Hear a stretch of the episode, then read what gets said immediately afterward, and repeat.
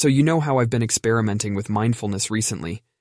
I decided to take an unorthodox approach, you know, like trying to mix it with the one thing I know best drawing. Sounds unconventional, right? Well, picture this. You're sitting alone in your studio, the faint scent of paint and a hint of turpentine in the air. Your sketchbook before you, and an untouched snowfield of a page beneath your finely balanced pencil.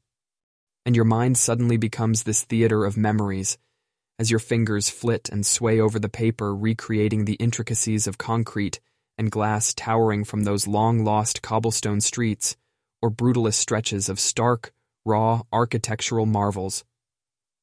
And then you realize something the quiet focus, the stillness, the absolute control required to pour a piece of your soul onto that page.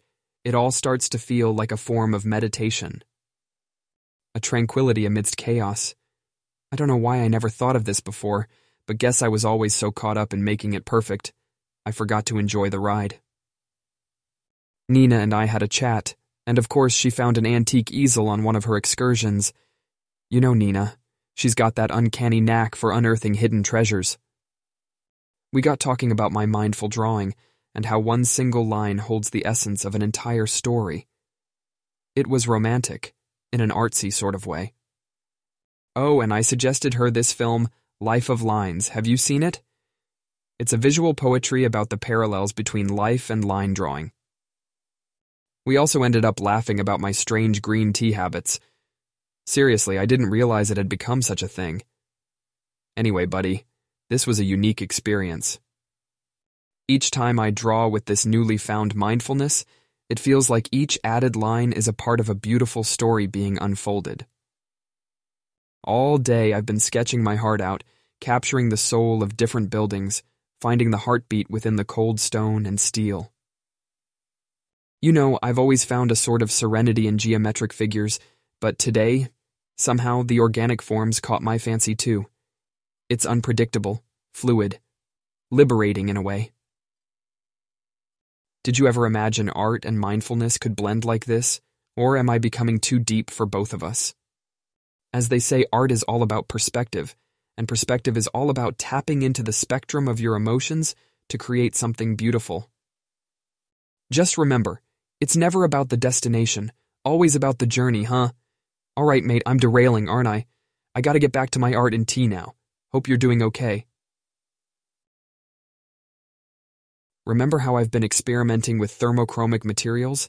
Yep, those ones that change color with temperature? Well, let me tell you, it's like unleashing a rainbow of possibilities. I started by doodling. Nothing too grand, just a couple of abstract shapes, you know, just experimenting. All of a sudden, those simple shapes started transforming, and my canvas was a pulsating play of patterns as I messed around with the studio temperature. It's like the ultimate all weather painting. You get summer hues when it's hot and winter shades when it's cold. Picture an artwork that's like a chameleon, constantly transforming me fascinating, isn't it? You won't believe this. Nina somehow got her hands on a tapestry, just like the Monet one we gawked at in MoMA. You remember how that one made you feel? Yeah, she now has something just like that in her living room. Quite the art aficionado she's turning up to be. Talking about art, she sent an owl my way, and we got talking about my thermochromic experiment. Needless to say, she was pretty impressed, thought it was something straight out of Hogwarts. Maybe I should start considering a career as a wizard artist? Maybe not. You know how I struggle with just the muggle stuff. While we are on magic stuff, ever wonder why we chose this barely survivable art path? Sometimes I think we do so because just like magic, art, with all its struggles and joys, has that irresistible charm. It pulls us in, keeps us bound, connects us, regardless of the barriers. You know what's another kind of magic? The art queen Nikki turning NYC into her own personal gallery. She's certainly lighting up the city, filling it with beauty. Speaking of city, ever tried that new Greek restaurant we talked about last time? No? You should, seriously. It's one of those places that make you feel like you've been magically transported to the shores of the Aegean. Anyway, I'm just blabbering now. These thermochromic colors aren't going to mix themselves, you know. I got a whole palette to conquer. Now, if I could only remember where I kept my paintbrush, or was it a wand? So, you remember Jane, the art tech genius, right?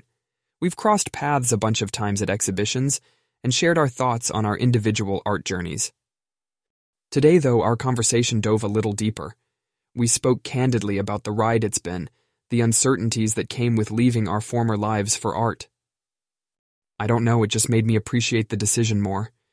It's a road less taken, but it's paved with rich, exhilarating experiences, you know what I mean? Don't get me wrong, it's not all roses. The constant pressure to reinvent, to strive for that aesthetic resonance can sometimes feel overwhelming. But on most days, you find an undercurrent of joy that's hard to come by elsewhere. Ultimately, it's about embracing the unpredictable and letting your passion guide you. Nikki and I got into it too. She's seen my evolution firsthand and always there to provide that necessary reality check. We ran the gamut from the intensity of our work to the sushi from Queens. Nikki swears it melts in your mouth. That's going on our to-do list, mate.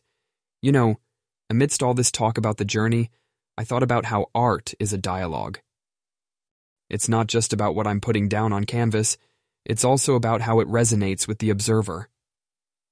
Sometimes people see things you might have not intended, but that's the beauty of it. It's ever evolving. Maybe that's one of the biggest joys of being an artist.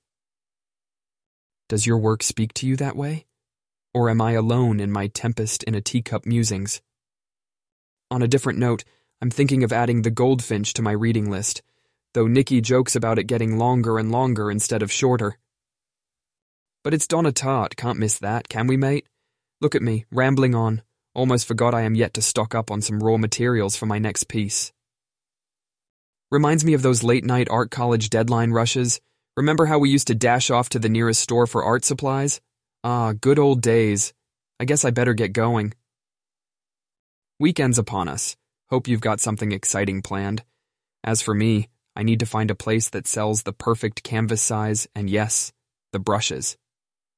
Let me know if you're in town. We can catch up for that sushi or even some concrete jungle sketching.